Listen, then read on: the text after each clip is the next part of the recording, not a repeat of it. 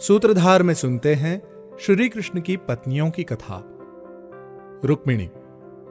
साक्षात देवी लक्ष्मी का अवतार रुक्मिणी विदर्भराज भीष्मक की पुत्री थी। उनका भाई रुक्मी उनका विवाह अपने मित्र शिशुपाल से कराना चाहता था। परंतु रुक्मिणी के मन में श्री कृष्ण बसे हुए थे। इसीलिए रुक्मिणी ने श्री कृष्ण को उनका अपहरण कर विदर्भ से ले जाने को आमंत्रित किया। देवी रुक्मिणी का आमंत्रण पाकर श्री कृष्ण ने बिना देर किए उनको विदर्भ से अपने साथ ले गए। जब रुक्मिणी के भाई रुक्मी ने उनको रोकना चाहा और युद्ध के लिए ललकारा तो श्री कृष्ण ने उसे बड़ी ही आसानी से पराजित कर दिया।